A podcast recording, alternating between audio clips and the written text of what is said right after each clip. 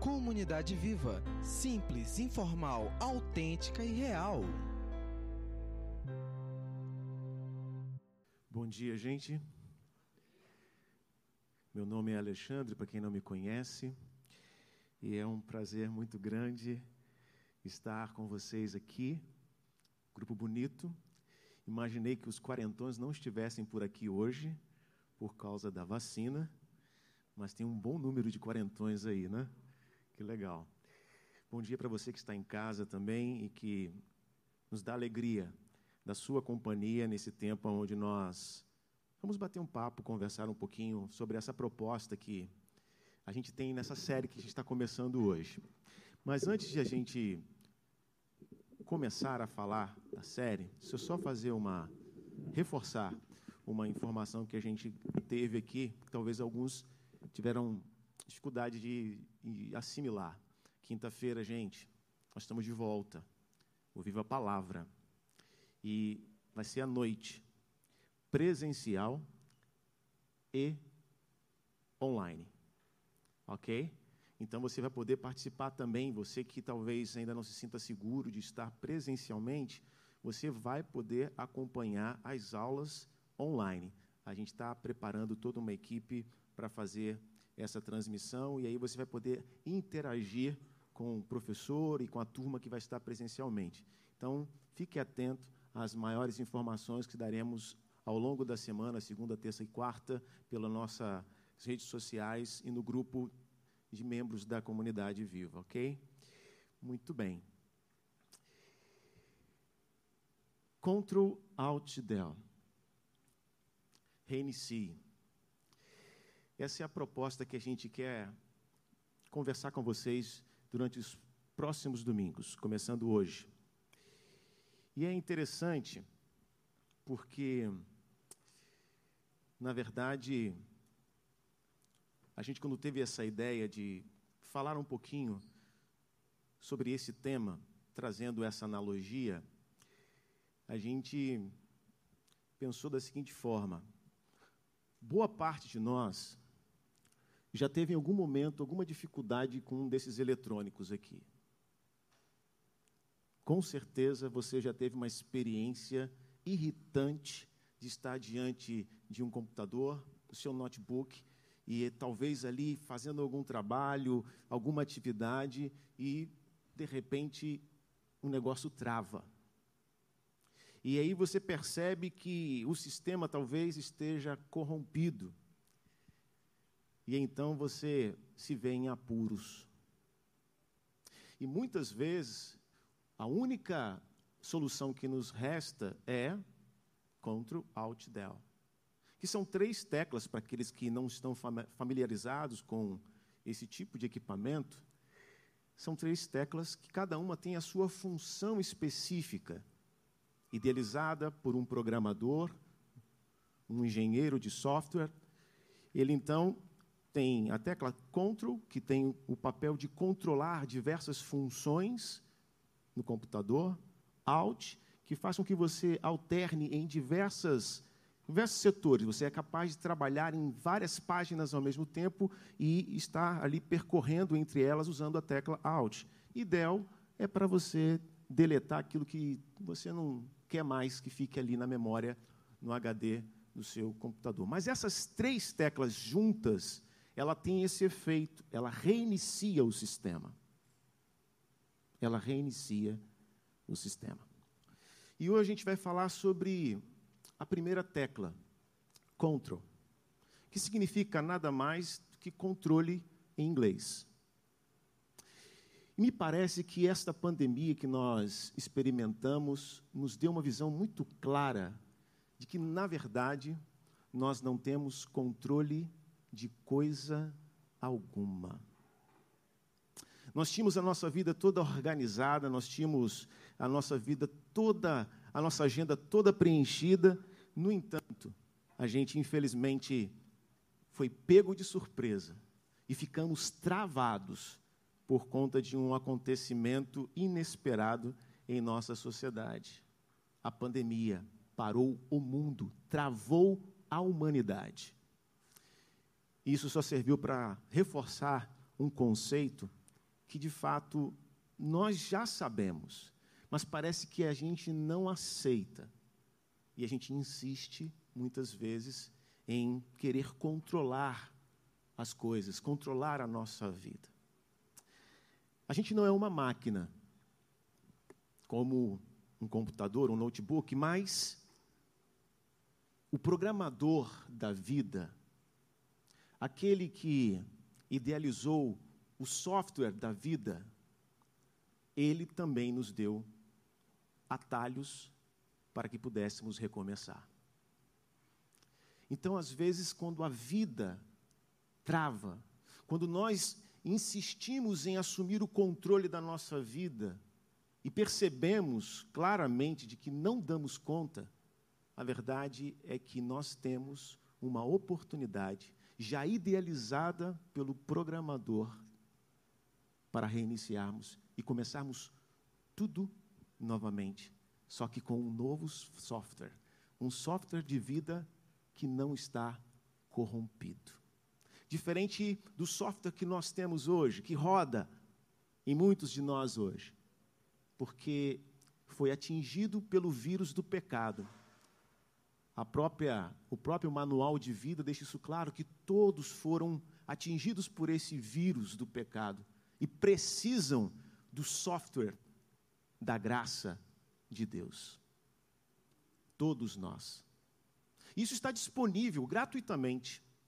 Isso está disponível para todos nós. Mas às vezes nós dispensamos esta oportunidade de recomeçar.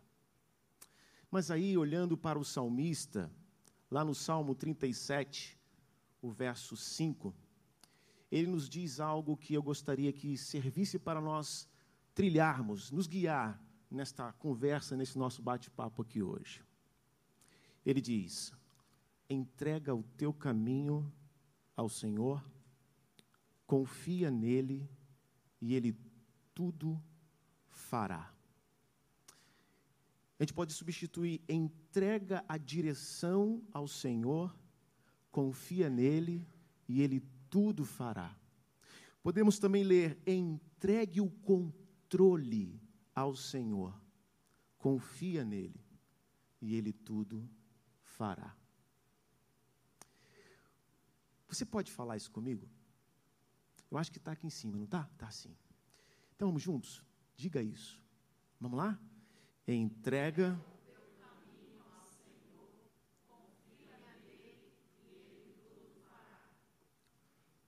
salmista, quando declarou essas palavras, ele estava passando por um tempo de profunda angústia, um momento muito difícil na sua vida. Então ele escreve este salmo. Sempre que nós ousamos controlar a nossa própria vida, ou até mesmo desenvolvemos uma coisa que é chamada de mania de controle, que já aí já é um, um problema comportamental, e são duas coisas diferentes. Pessoas com mania de controle precisam até mesmo de um auxílio, um acompanhamento terapêutico para que possa reconstruir esse comportamento. E pessoas que simplesmente tentam controlar a sua vida. Pessoas assim como eu e talvez a maioria de nós que estamos aqui. Mas eu gostaria de fazer algumas perguntas e eu tenho algumas psicólogas e psicólogos aqui no recinto. Se eu, porventura, falar alguma bobagem, depois vocês podem me corrigir, que domingo que vem eu corrijo, tá bom?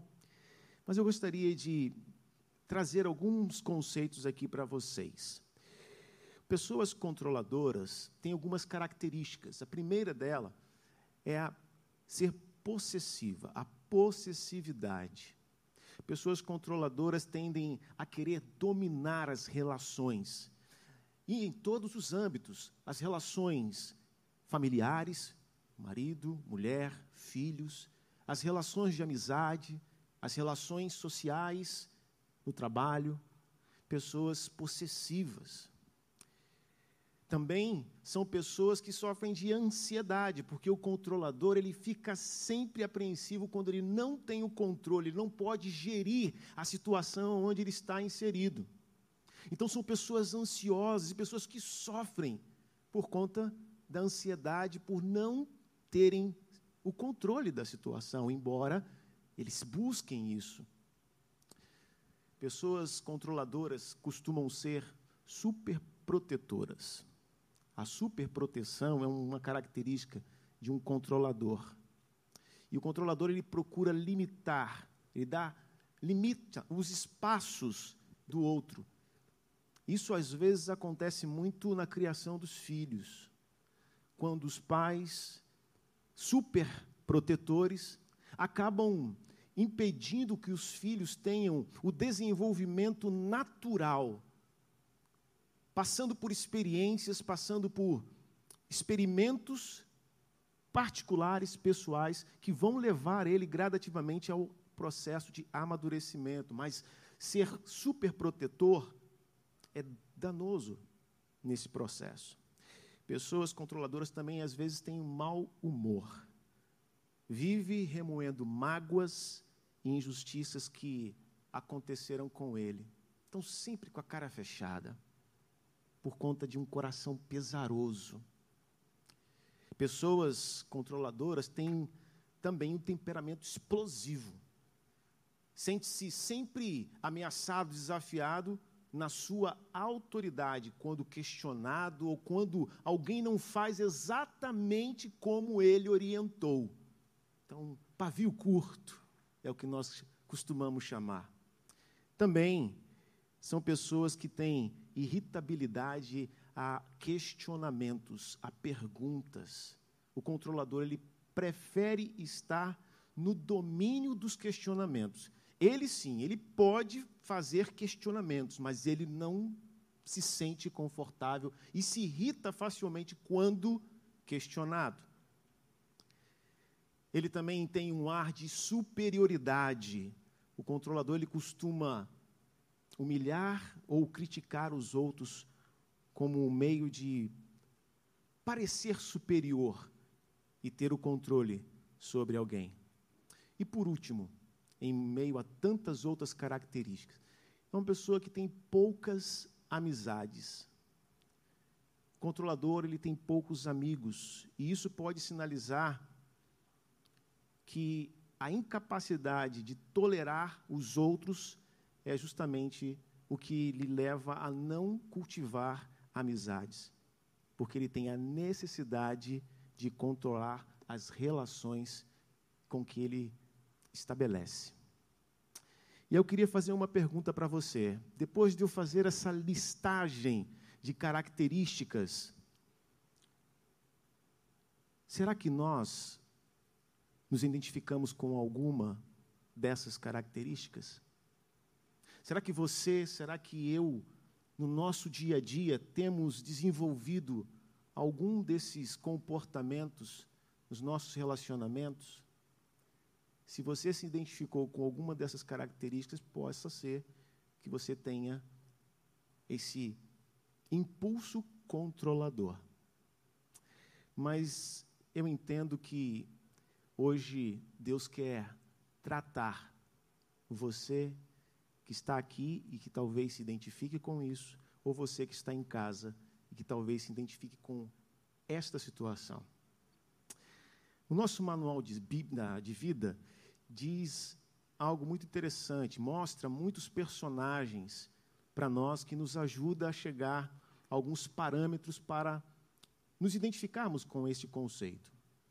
O nosso manual de vida diz, por exemplo, sobre a rainha Jezabel, que é a esposa do rei Acabe. Ela é a típica mulher controladora. Uma mulher rebelde, manipuladora, foi capaz de destruir os profetas do Senhor no tempo de Elias, uma mulher que não tinha, não conseguia estabelecer amizade, comunhão com ninguém, porque ela sempre buscava manipular as pessoas. Gente assim procura conquistar a confiança da gente, das pessoas, para de alguma maneira dominá-las. Jezabel tinha esta característica.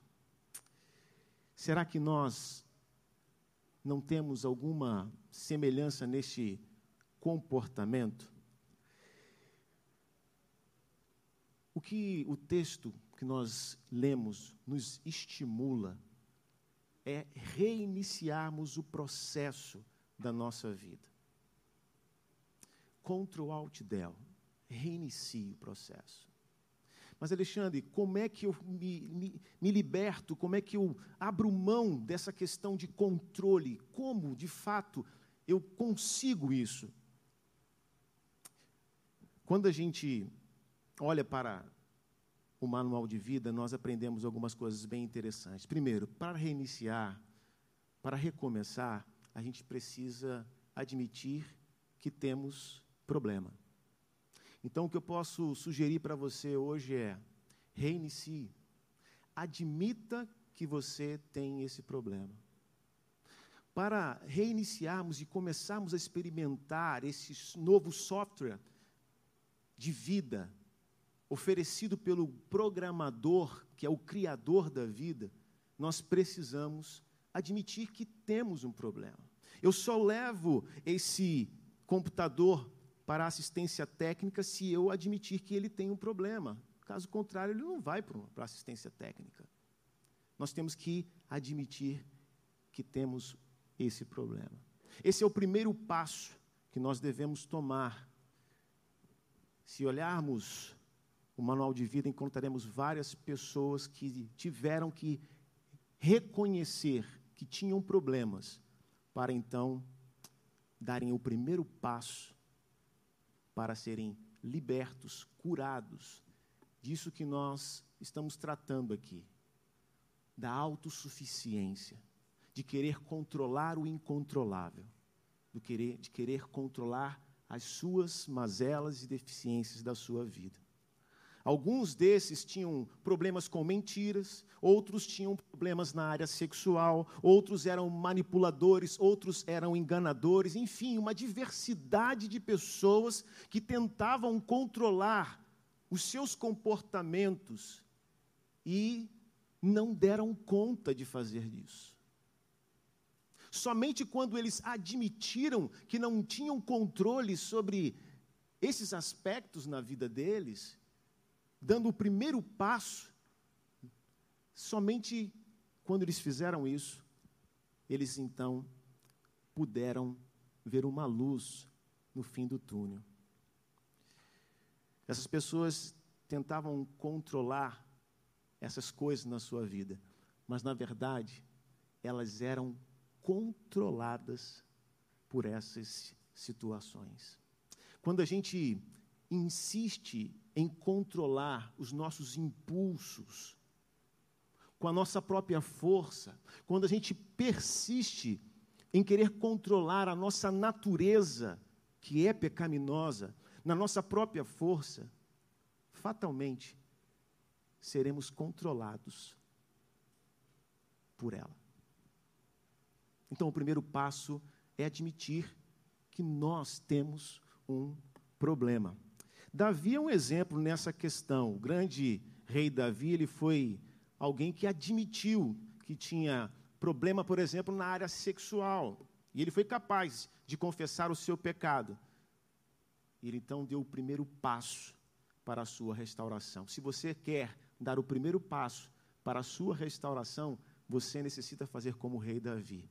Olha só o que ele diz lá no Salmo 51, verso 3, 5 e 10 ele diz assim: Pois eu conheço bem os meus erros, e o meu pecado está sempre diante de mim. De fato, tenho sido mal desde que nasci, tenho sido pecador desde o dia em que fui concebido. Ó oh Deus, cria em mim um coração puro e dá-me uma vontade nova e firme. A atitude de Davi nos mostra que precisamos dar o primeiro passo. Mas quando nós olhamos o manual de vida, nós vemos que existem outros exemplos. O exemplo, por exemplo, do apóstolo Paulo, que também foi alguém que admitiu que tinha problemas na área do orgulho e do controle. justamente o que nós estamos falando. E ele escrevendo a sua carta aos Coríntios, ele disse o seguinte: É para que essas excepcionais revelações não me exaltassem, Deus deu-me um espinho na carne, um mensageiro de Satanás para me atormentar, a fim de que não caia no orgulho.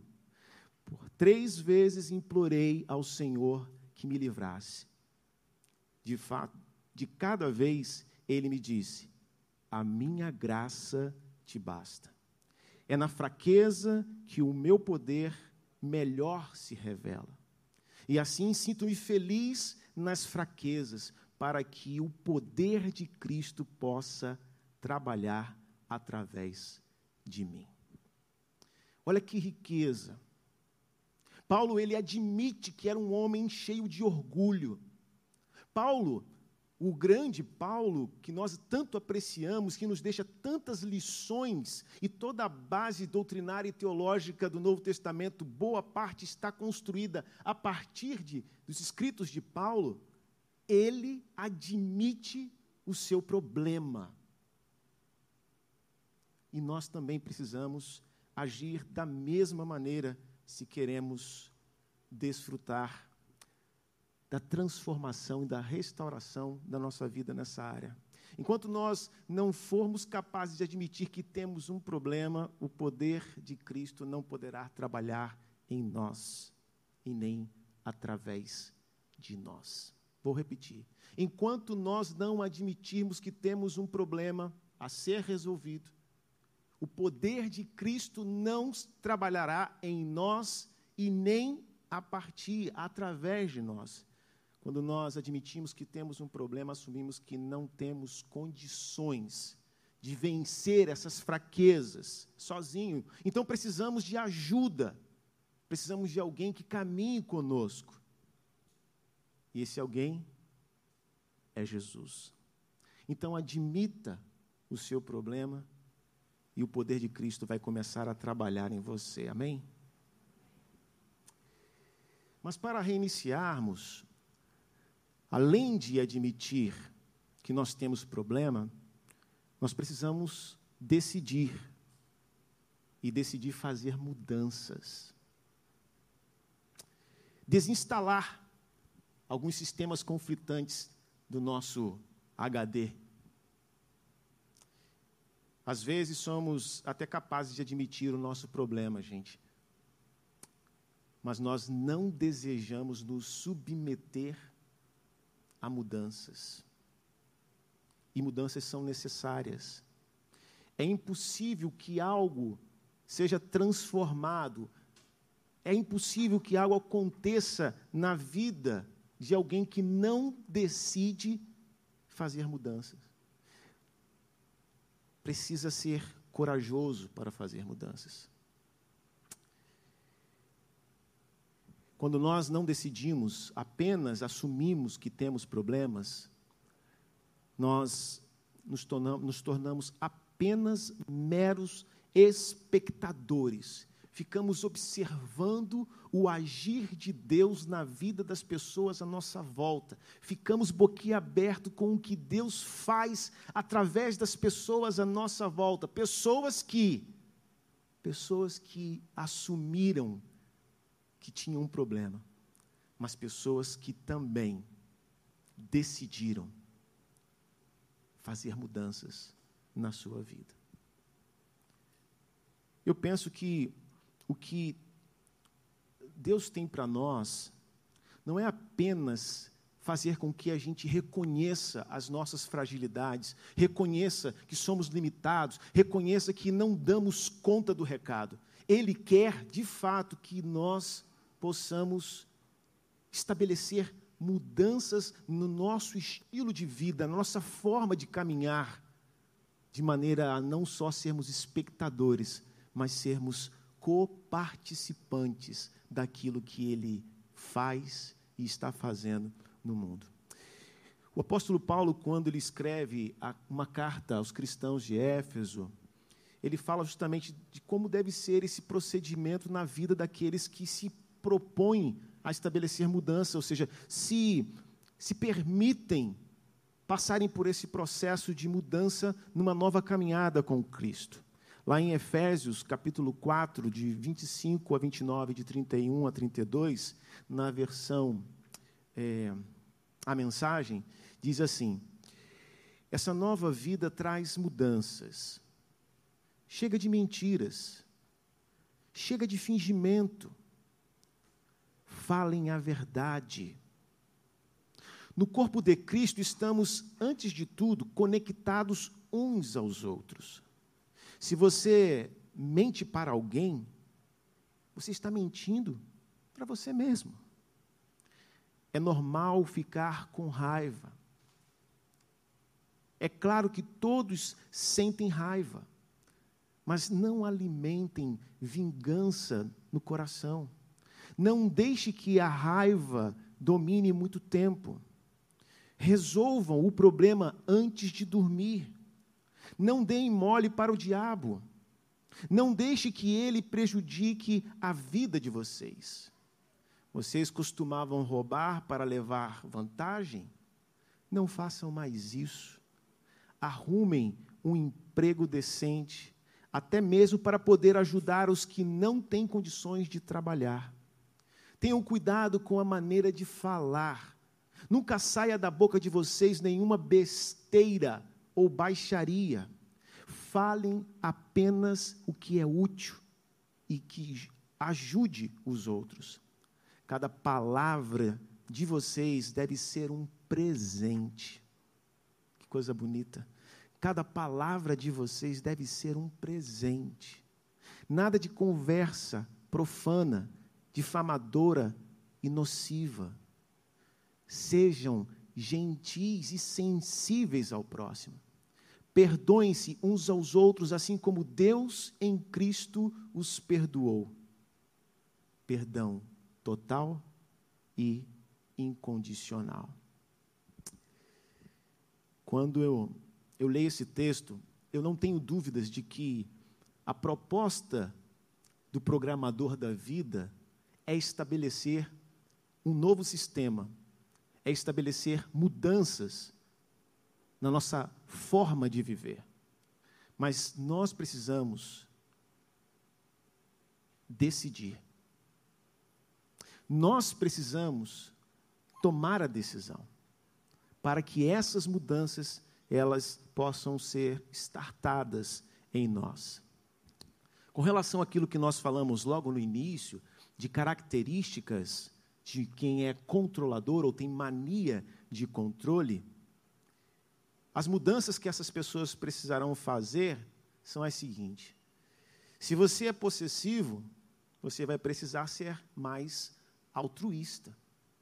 Se você é ansioso, vai precisar ser mais tranquilo. Se você é super protetor, vai precisar dar mais espaço para as pessoas à sua volta.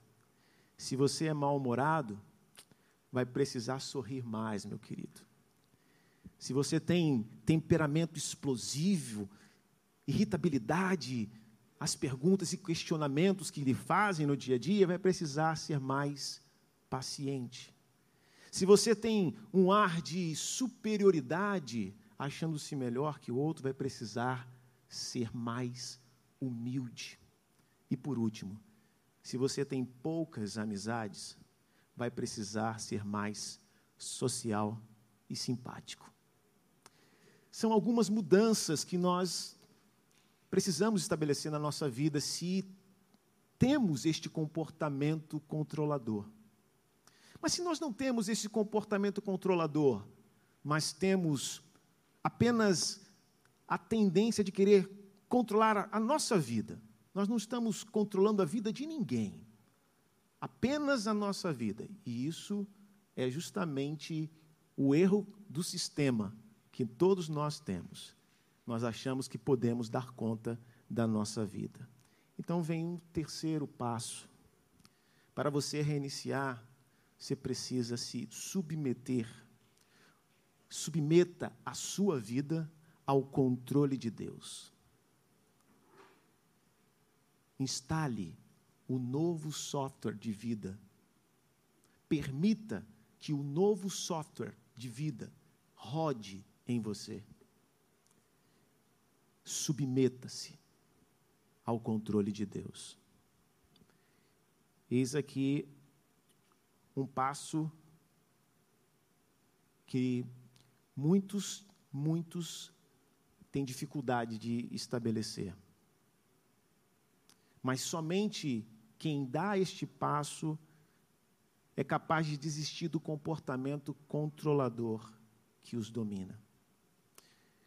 Submeter a nossa vida ao controle de Deus é o passo decisivo para sermos restaurados.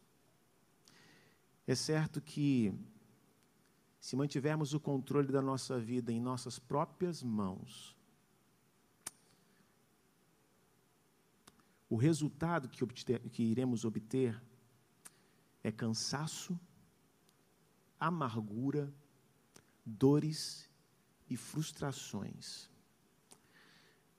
E Jesus, lá no Sermão da Montanha, ele nos deu alguns desafios. Ele nos estimulou a submetermos as nossas vidas ao controle de Deus. E nos fez promessas, dizendo claramente para nós que se nós assim procedermos, nós teremos uma vida melhor.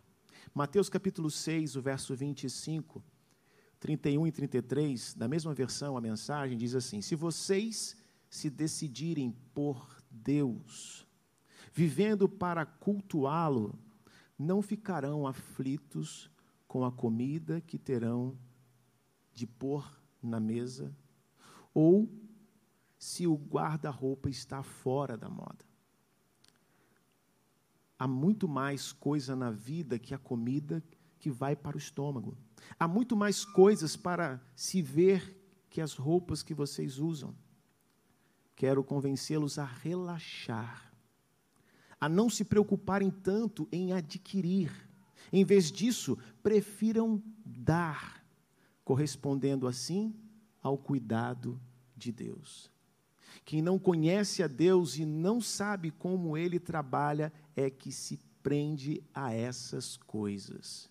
Mas vocês conhecem a Deus e sabem como ele trabalha. Oriente sua vida de acordo com a realidade, a iniciativa e a provisão de Deus. Não se preocupem com as perdas e descobrirão todas as suas necessidades serão satisfeitas.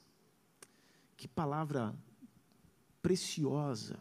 Que palavra de esperança para nós. Isso não é um conceito que eu estou trazendo para vocês aqui, isso não é uma filosofia, isso não é um, uma ideia meramente humana. Isso é o que está descrito no manual de vida. Se nós queremos desfrutar do que Jesus veio nos dar, e Ele veio nos dar vida e vida plena, vida completa, vida abundante, e essa vida começa aqui, a gente precisa se submeter ao pleno controle de Deus. Pedro, ele também nos dá algumas orientações a respeito deste assunto. Lá na, no capítulo 5, versos 6 e 7 da sua primeira carta. Ele diz assim: Portanto, sejam humildes debaixo da poderosa mão de Deus, para que ele os honre no tempo certo. Entregue todas as suas preocupações a Deus, por, por ele, porque ele cuida de vocês.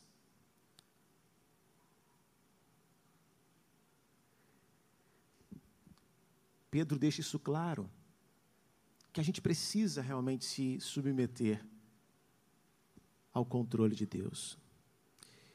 E caminhando para o final, Davi, ele compreendeu essa verdade clara. Davi, ele entendeu isso de maneira muito clara e submeteu a Todo-Poderoso, colocou a sua vida nas mãos daquele que tem condições de ser o único controlador de todas as circunstâncias da vida. Só um é capaz de controlar tudo. E todo o universo, todas as coisas estão debaixo do seu controle. Então o salmista Davi, tendo este entendimento, esta clareza, ele então diz, lá no Salmo 37, que é o primeiro que nós falamos, que é a base para a nossa reflexão. Ele diz assim: confie em Deus. Confie em Deus, o Senhor, e faça o bem, e assim more com toda a segurança na terra prometida. Que a sua felicidade esteja no Senhor. Ele lhe dará o que o seu coração deseja.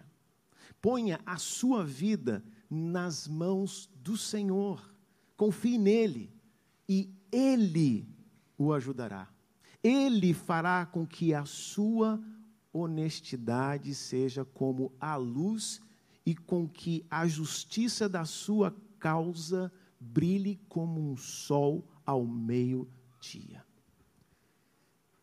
Que preciosidade!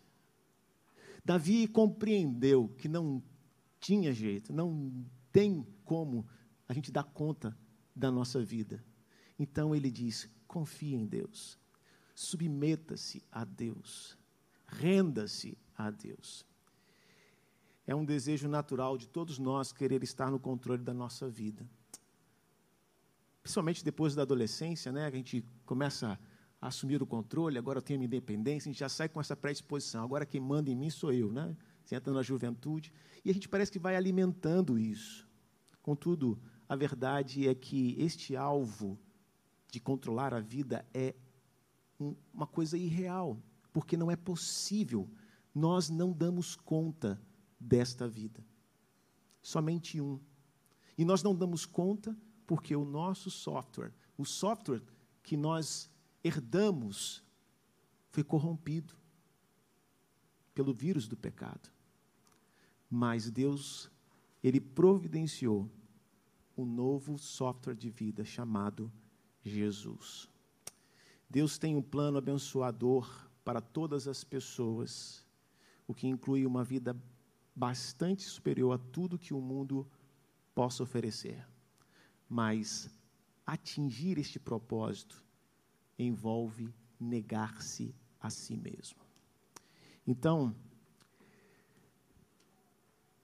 a proposta que eu gostaria de deixar para você aqui nesta manhã é: talvez você tenha chegado aqui ou talvez você esteja em casa completamente exausto, cansado, triste, frustrado com a sua vida, que está travada por causa da insistência em querer manter o controle da sua vida nas suas mãos.